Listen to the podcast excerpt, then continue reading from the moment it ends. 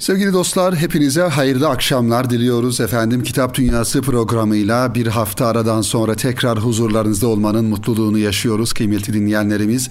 Efendim radyoları başlarında bizleri dinleyen siz kitap dostlarını en kalbi duygularımızla, muhabbetlerimizle ve yeni çıkan kitaplarımızla selamlıyoruz sevgili dinleyenler. Şu an Erkam Radyo'da kitap dostlarıyla inşallah bu haftada beraberliğimize başlamış bulunuyoruz kıymetli dinleyenlerimiz. Efendim uzun yıllar yıllar oldu diyebileceğimiz bir zaman dilimi artık geride kaldı. Malumunuz olduğu üzere Erkam Radyo'da bizleri dinleyen siz sevgili dinleyenlerimiz, sevgili dostlarımızla 2013 yılının Eylül ayından itibaren bugüne kadar her hafta sizlere misafir oluyoruz. Gönül dünyanıza misafir oluyoruz ve kitaplarımızı, yeni çıkan kitapları sizlerle buluşturmaya devam ediyoruz sevgili dinleyenlerimiz. O yüzden bu haftada yine sizin için hazırlamış olduğumuz güzel kitaplarımız var. İnşallah onları da bu zaman zarfı içerisinde sizlerle paylaşacağız sevgili dostlarımız. Efendim geçtiğimiz hafta e, size takdim ettiğimiz kitapları şöyle bir hatırlayacak olursak e, kıymetli şair ve yazar kıymetli büyüğümüz Nurettin Durman Beyefendinin İz Yayıncılık'tan çıkan Şiir Kalır Sonunda isimli kitabını sizlere takdim etmiştik. Kendileri sağ olsun kendi imzalarıyla bizlere takdim etmişlerdi Üsküdar Kitap Fuarı'nda ve biz de bu güzel bir davranış karşısında kıymetli büyüğümüzün bu kitabını sizlerle buluşturduk. Güzel bir şiir kitabı, şiire merak duyan, şiir okuyan, şiiri seven, ve hatta şiir yazan sevgili dostlarımızın mutlaka Nurettin Durman ismini bir köşeye not etmeleri ve yazmaları ve onun şiirlerini, şiir dünyasını yakından tanımalarını özellikle tavsiye ediyoruz sevgili dinleyenlerimiz. Efendim bir diğer kitabımız ise o zaman geçen hafta tanıttığımız sizlere Profesör Doktor Sevgi Kurtulmuş hanımefendinin editörlüğünü yaptığı Yakın Tarihimizin Sessiz Tanıkları isimli kitabı yine İz Yayıncılık'tan çıkmıştı. Bu kitabı da sizlere takdim etmiştik. Özellikle Türkiye Cumhuriyeti'nin siyasi, toplumsal, ekonomik ve kültürel tarihinin ilk 50 yılı hakkında yazılı kaynaklardan sahip olduğumuz bilgilere şahsi tanıklığı ile katkıda bulunabilecek kişilerin teker teker e, görüşülerek onlarla röportajlar yapılarak yakın tarihimizin özellikle resmi tarihte olmayan bilgilerini ve olayların arka yüzünü bu kitapta bulabilirsiniz. Profesör Doktor Sevgi Kurtulmuş'un editörlüğünü yaptığı, birçok insanın katkı sağladığı ve yazılarını efendim burada yayınladığı yakın tarihimizin sessiz tanıkları isimli kitapta özellikle tarihe ilgi duyan siz sevgili dostlarımıza tavsiye edeceğimiz kitaplardan bir tanesi sevgili dinleyenlerimiz. Bir diğer kitap ise geçen hafta zikrettiğimizi hatırlıyorum ama yine de e, hatırlatalım. Bir okurumuz bize bu kitabı takdim etti. E, hem kendisi doktor hem de aynı zamanda iyi bir kitap dostu. Üsame Velioğlu kardeşimizin Rüyadan İntikamı adlı kitabı da sevgili dinleyenlerimiz bir roman olarak geçen hafta tanıttığımız kitapların arasında idi kıymetli dinleyenimiz. Efendim bu haftaya geldiğimizde bu haftada yine önümüzde önemli bir klasik eser var. Güzel bir kitap var, güzel bir çalışma var.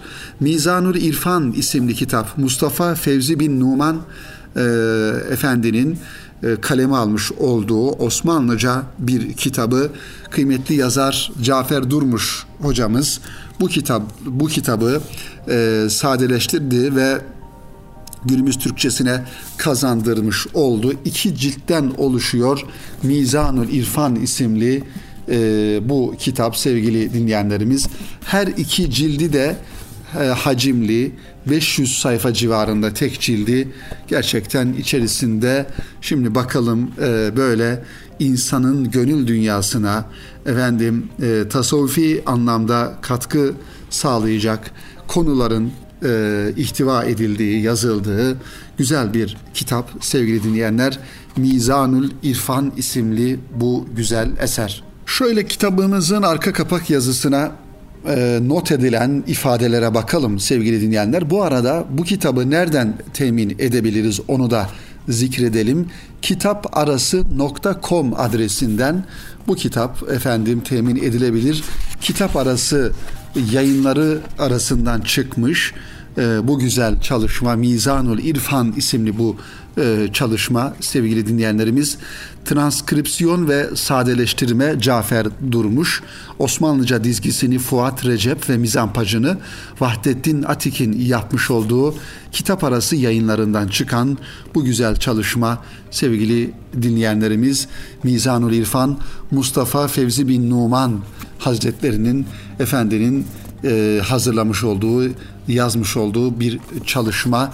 Şöyle bakalım hangi yıllarda bu e, kitap kaleme alınmış, efendim e, yazılmış sevgili dinleyenlerimiz. Onu da şöyle bir size biz takdim edelim. Kitabımızın hem e, zamanını yaşamış olduğu, evet e, 1936 e, yılında e, bu kitabı ihya eden, yeniden daha doğrusu yayın hayatına kazandıran Abdülbaki Can Hoca Efendi efendim bu kitabı e, aslında günümüz Türkçesine ilk kazandıran e, bu zat.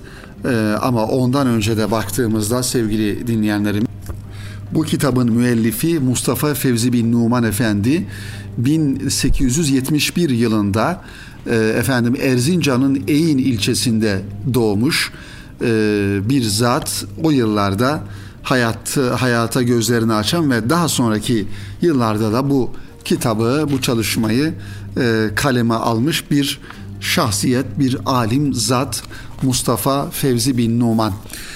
Mizanul İrfan sevgili dostlar 20. yüzyılın başlarında milletimizin ölüm kalım mücadelesi verdiği buhranlı günlerde kaleme alınmış. Öyle bir zamanda tasavvufun ana konuları pratiğe yansıyan yönleriyle birlikte işlenmiş. Mizanül İrfan'ı günümüz insanıyla buluşturmanın ekmek ve su kadar önemli, teneffüs edilen hava kadar mühim olduğu inancıyla bu eserin yeniden vücut bulmasına emek verdik diyor yayın evi kıymetli dostlar.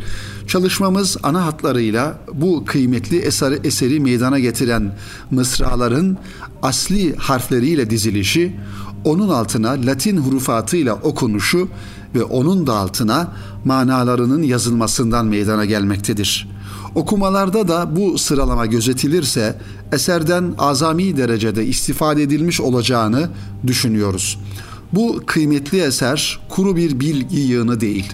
Sanki müellif sıcak bir sohbet ortamında okurla hasbihal ediyor.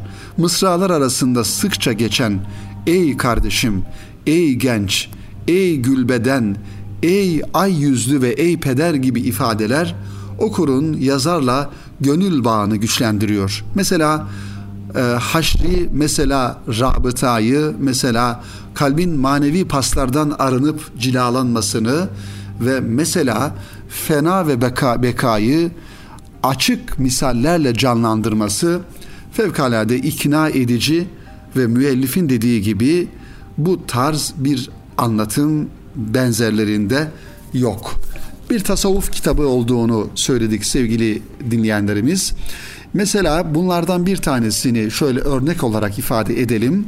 İnsanın beş hastası isimli konu başlığına baktığımızda önce bu e, konu Osmanlıca e, efendim Arap Arap e, alfabesi ile bir şiir şeklinde burada ifade edilmiş ve onun arkasından da e, aynı şiir e, yine Latince yani günümüz e, harfleriyle e, burada yazılmış ve arkasından da bu konu biraz daha açıklığa kavuşturularak izah edilmiş görüyoruz. Sayfalar bu şekilde e, devam ediyor. İçindekiler bölümüne bakalım sevgili dinleyenlerimiz biraz daha kitabın e, kitap bize fikir vermiş olsun. E, baş taraflarda yazarın hayatı, eserleri, tarikat silsilesi ve tasavvufi görüşlerine yer veriliyor. Sonrasında ise kitabın muhtevasına başlanılıyor ve muhtevada ise e, Ademoğlu'nun yaratılış gayesi başlığı altında konular geliyor. Arkasından Muhammed ümmetinin muhtelif sınıfları konularını konusunu görüyoruz ve Muhammed ümmetinin temsili açıklaması ikinci fasılda Üçüncü fasılda ise ilahi tecelliyatın beş mertebesi, Nuri Muhammedi sermayemiz, gizli hazinenin haberi ve kainatın özü gibi başlıklar bu bölümde kendisine yer buluyor sevgili dinleyenlerimiz. Hacimli bir eser olduğunu ifade ettik başta. Ee, bak bakalım böyle kaç fasıl var. Tam birinci ciltte 11 fasıl görüyoruz birinci ciltte. Bir o kadar da ikinci ciltte bu tür fasılları, konuları görüyoruz. Aslında bu tür kitaplar sevgili dinleyenlerimiz e, kütüphanelerimizde mutlaka bulunması gereken belki bir yönüyle e, muhteva bakımından biraz ağır konular olabilir ama gerçekten gönül dünyamızı, ruh dünyamızı ve ruhumuzu imar edecek konular bu kitaplarda sevgili dinleyenlerimiz. Tasavvuf kitabının özellikle yüzyıllardan beri okuna gelen, okunan ve evlerde bulunan e, ve yazan insanların yazmış olduğu dönemlerde hiçbir dünyalık beklenti içerisine girmeden sırf rıza, rızayı ilahi için yazmış oldukları bu ve benzeri kitaplar gerçekten bir berekete vesile olması düşüncesiyle dahi kütüphanelerimizde bulundurulsa yeridir diye düşünüyoruz sevgili dostlar. O yüzden e, bir hadis kitabı, bir tasavvuf kitabı, efendim bir tefsir kitabı, bir Kur'an meali mutlaka evimizin bir köşesinde kütüphanemiz olmalı ve o kütüphanemizde de bu kitaplar bulundurulmalı. Müslüman bir evin içerisinde olmazsa olmaz unsurlardan, parçalardan bir tanesi de bu tarz kitaplar olması lazım sevgili dostlar. Evlerimizde efendim e, çok farklı e, eşyalarımız, aksesuarlarımız vesaire oluyor ama bir tarafta da bir tarafta da e, bu kitapların bulunması gerekir. En azından çocuklarımız, evlatlarımız efendim kafalarını kaldırdıkları zaman kütüphanede bu kitapları görsünler. Efendim babamız da annemiz de bu kitapları okuyordu desinler ve oradan onlara mutlaka bir e, efendim bir maneviyat, bir feyiz, bir ruhaniyet gelir diye düşünüyoruz sevgili dinleyenlerimiz, kıymetli dostlarımız. Efendim bir diğer kitaba geçiyoruz. Bu kitapları e, bitirdikten sonra Mizanul İrfan isimli bu güzel iki ciltlik kitap arası yayınlarından çıkan bu güzel kitapları size tanıttıktan, kısaca anlattıktan sonra başka bir kitaba geçelim.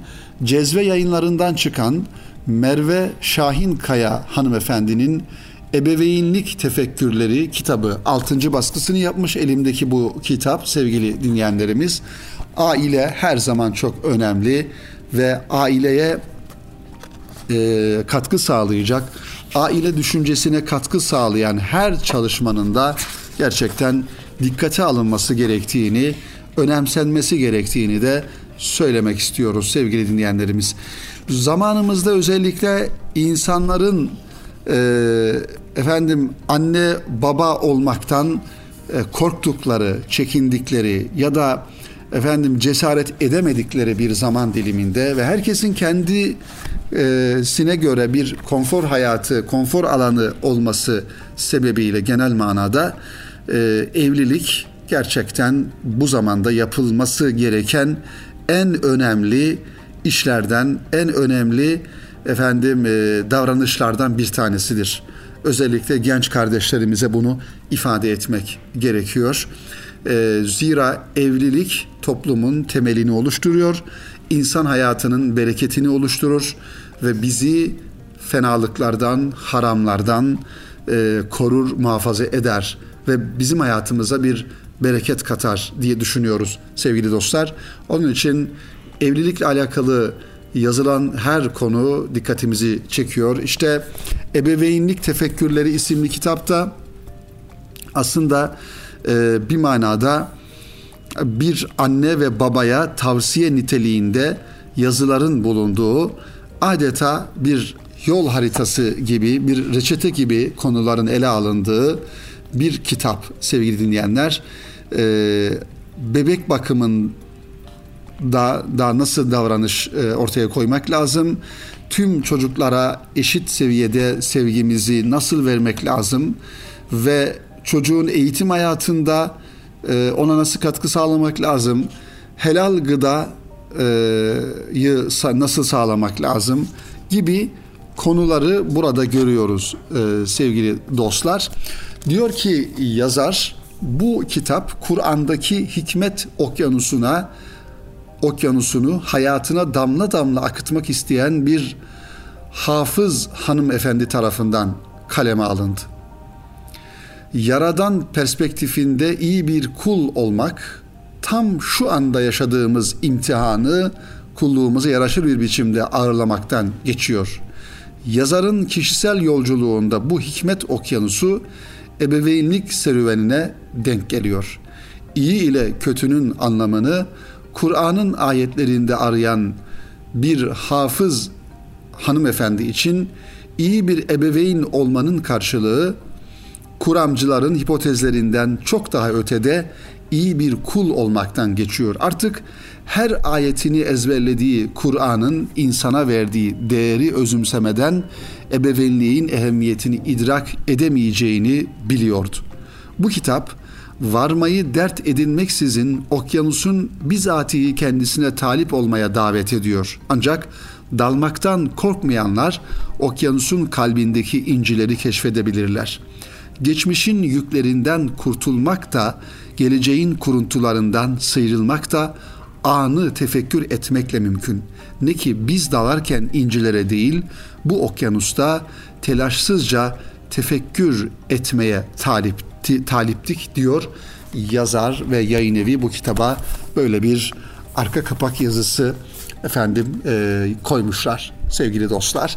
Bir hafız kardeşimizin Kur'an-ı Kerim'in ilgili ayetlerinden de istifade ederek bir anne profili, bir ebeveyn profili nasıl olur? Onun cevabını bu kitabın içerisinde görmüş oluyoruz. Merve Şahin Kaya hanımefendinin kaleminden Cezve yayınlarından çıkan Ebeveynlik Tefekkürleri isimli kitapta bu şekildeydi sevgili dinleyenlerimiz. Efendim kısa bir ara verelim. İnşallah Kitap Dünyası programında biraz soluklanalım ve aranın ardından kaldığımız yerden devam edelim inşallah. Sevgili dostlar tekrar huzurlarınızdayız. Kitap Dünyası programının ikinci bölümünde kaldığımız yerden devam ediyoruz sevgili dinleyenlerimiz. İstanbul'la alakalı yazılmış güzel iki kitaptan ve onun yazarından bahsetmek istiyorum bu bölümde ve kalan süremiz içerisinde sevgili dinleyenlerimiz. Zira İstanbul'da yaşamak ile İstanbul'u yaşamak elbette ki birbirinden çok farklı konular. Zira İstanbul'da bugün 16-17 milyon insan yaşarken acaba gerçek manada İstanbul'u yaşayan kaç insan var? Kaçımız İstanbul'un ruhunu, maneviyatını, efendim o İstanbul'un güzelliğini, medeniyetini, tarihini hayatımızın her noktasına taşıyarak yaşamayı başarabiliyoruz? Orası da ayrı bir muamma, ayrı bir soru sevgili dinleyenlerimiz. İki tane kitap dedik. Doğan Kuban imzasını taşıyan. Birincisi İstanbul 1600 yıllık bir müzedir. Doğan Kuban imzasını taşıyor ve Yem yayınlarından çıkmış. Bir diğer kitap ise yine İstanbul bir kent tarihi efendim ismini taşıyor ve Türkiye İş Bankası yayınları arasından çıkan bu kitap İstanbul'u bize anlatıyor. 1440 hektarlık Suriçi bütünüyle birinci sınıf dünyada eşi olmayan bir arkeolojik sit alanı. Normal bir arkeolojik kazı alanı gibi katmanların üst üste bindiği bir zeminden çok unsurların heterojen olarak birbirine kenetlendiği bir zemin üstünde yaşıyor İstanbullular. İstanbullular dediğimize bakmayın. Gerçek İstanbul neresi? Gerçek şehirli kimdir sorusunun sorusunu esasında sorduğumuzdan yahut buna doğru cevabı verdiğimizden de şüpheliyiz her zaman. Beylik laflar kurmanın kolay, nitelikli yorumların yapılmasının zor olduğu bir mevzu bu. Çünkü İstanbullu kimdir? İstanbul neresidir? Soru sormanın cevap arayışlarının nirengi noktası aslında bakış açısıyla alakalı. Yerlilik ve yerellik arasındaki farkın dahi doğru anlaşılmadığı bir memlekette güzelleme ve kötülemeden öteye geçemiyor insanlar. Oysa ki İstanbul gibi bir dünya kentine bakışın öncelikle bütüncül olması gerekli. Bütüncül çünkü katmanlar arasında geçiş zannedildiği gibi keskin değil. Şehrin folkloründen müziğine, efendim topografyasından idaresine, su şebekesinden taşımacılığına kadar ne kadar bahis varsa üzerinde kafa yoracak e, konular, bu mevzular kıymetli dinleyenlerimiz. Biraz geçmişine bakalım İstanbul'un, biraz tarihine şöyle bir göz atalım. Roma'yı ya da Bizans'ı yok etmek, Osmanlı'yı da yok etmektir. Osmanlı Bizans'ın yerini almıştır. Osmanlı Bizans'ı taklit etmemiştir fakat Doğu Roma'nın yerini doldurmuştur. Evet, kitabın içerisinde geçen cümlelerden bir tanesi bu. Kainat başı boşluk kabul etmez. Devletler eğer ki kendisinden öncesine ne ait ne varsa yok etmeyi tercih etmediyse devamlılığı sağlar aslında. Bunun adı da sürekliliktir. Bazı yerlerde bu kendisi ayakta duruyordur. Bunun gibi bazı yerlerde e, bu medeniyeti temsil eden, efendim geçmişi temsil eden o varlık, e, tarihi varlıklar ayakta duruyor. Mesela çemberli taş gibi. Bazı yerlerde onların yerleri duruyor. Kendisi yok ama yeri var. Divan yolu yahut Ayasofya meydanı gibi. Bu ikincilerin varlığını Osmanlı korumuş, değiştirmiş ve kendi mülkiyet kavramını vurmuştur. Artık onlar bizimdir. Yani Osmanlı'ya aittir. Şehrin Osmanlı kimliğinde e, efendim kalması şöyle dursun bir mahiyet taşıdığını ifade etmek lazım. Şehrin hafızasında ve hatırasında mühim yerler tutar. Osmanlı'nın e, o koymuş olduğu, vurmuş olduğu damgalar. Elbette ki şehirler aynı kalmıyor. Aynen insanlar gibi ve medeniyetler gibi, tarih gibi. Bunların yanında kentin simgesel mekanlarına tezat oluşturan farklı imgesel büyük alanlarda bulunuyor. Dolma Bahçe'nin yanında Swiss Otel, Boğaziçi silüetinde plazalar gibi. Eskiden de ikilem vardı ve bu ikilem otokrat sultanlar eliyle meydana geliyordu. Şimdi ise para oligarşisinin mahsulü olarak işte İstanbul'un tarihi yerlerinde farklı farklı silüetleri bozan plazalar, gökdelenler ve büyük büyük binalar görüyoruz. Ana akslara da yer alan büyük ölçekli binalar kadar küçük ölçe- ölçekte de bir sorun var. Sürekliliği mahveden, şehrin her köşesini birbirine benzeten, şehirliliğin ne olduğuna dair hiçbir düşünceye sahip olmayan zihniyetin yazdığı yeni bir tarih var. O da İstanbul'u adeta bir köy haline getiren çarpık mimarileşme, çarpık yapılaşma. Eskiden İstanbul kendisine kucak açtıklarını terbiye ederdi.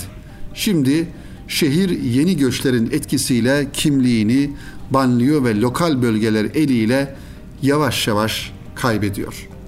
Bir şehrin tarihini okurken galiplerin büyük anıtları inşa edenlerin isimleri daha çok ön plana çıkar. Mesela şehrin ikinci kurucusu ve Ayasofya'nın banisi Justinus gibi. Oysa kimse Nika isyanında binlerce insanı katlettiğinden bahsetmez. Çünkü biz katledilen insanların iniltileriyle değil, Ayasofya'nın insanda hayranlık uyandıran kubbesi ve harika rengiyle muhatabız. Kubbe ne kadar bizden, minarelerin ikisinden zaten Sinan, ikisinde zaten Sinan mührü var ama kubbe ne kadar bize ait onu da ayrıca düşünmek lazım. Ayasofya'nın neden Cuma camisi ilan edildiği de gündemimizde yok. Bir medeniyet mücadelesinin rekabet sahası olduğundan kaçımız haberdarız.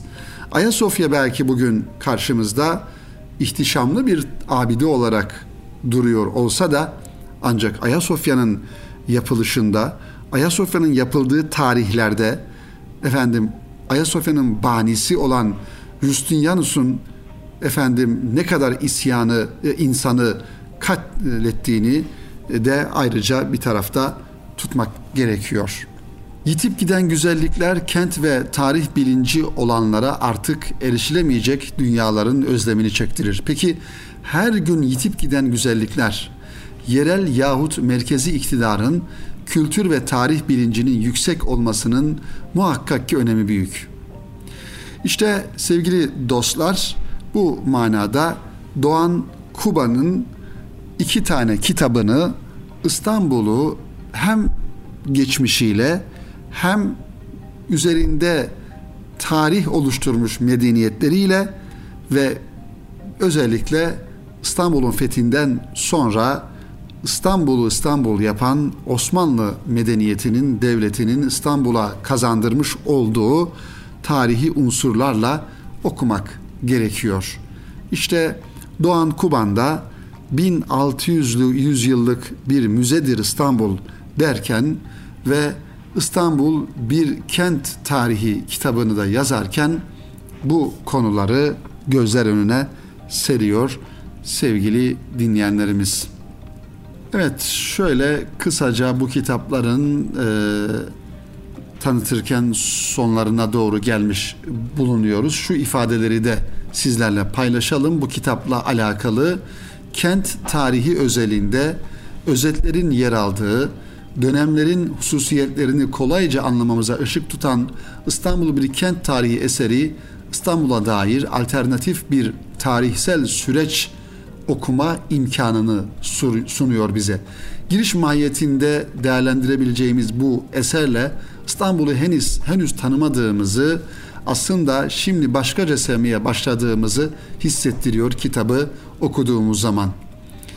Evet, İstanbul'u sadece sevmek yetmez, sevmek bir bedel ödemeyi gerektirir. Her şeyden önce zihinsel bir bedel ödemek. Bunun için önce yüzleşmek, sonra ayakları yere basan tarih bilinci yüksek ama bugünün düzeyini yükseltecek bir yaklaşım gerekiyor. Onun için de esas ikinci bir eseri yani İstanbul 1600 yıllık bir müze e, dir isimli kitabını, eserini okumak gerekiyor. Sosyolojik analizlerin, çözüm önerilerinin, handikapların yer aldığı kitabın son iki bölümü şehrin kültür süzleşmesi ve elde kalan güzel anıtlar üzerinden başka bir İstanbul mümkünmüş dedirtiyor bize maalesef İstanbul'un içine düşmüş olduğu durumu gördüğümüzde sevgili dinleyenlerimiz.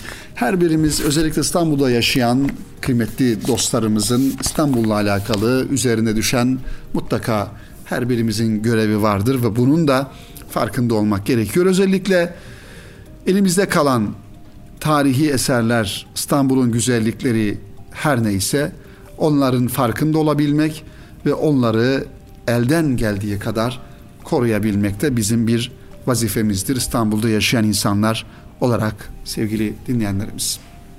Efendim bu haftada Kitap Dünyası programının sonuna gelmiş bulunuyoruz. Radyoları başlarında bizleri dinleyen siz sevgili kitap dostlarını tekrardan selamlıyoruz ve önümüzdeki hafta aynı gün ve saatte inşallah tekrar Kitap Dünyası programıyla Erkam Radyo'da buluşmayı ümit ediyoruz.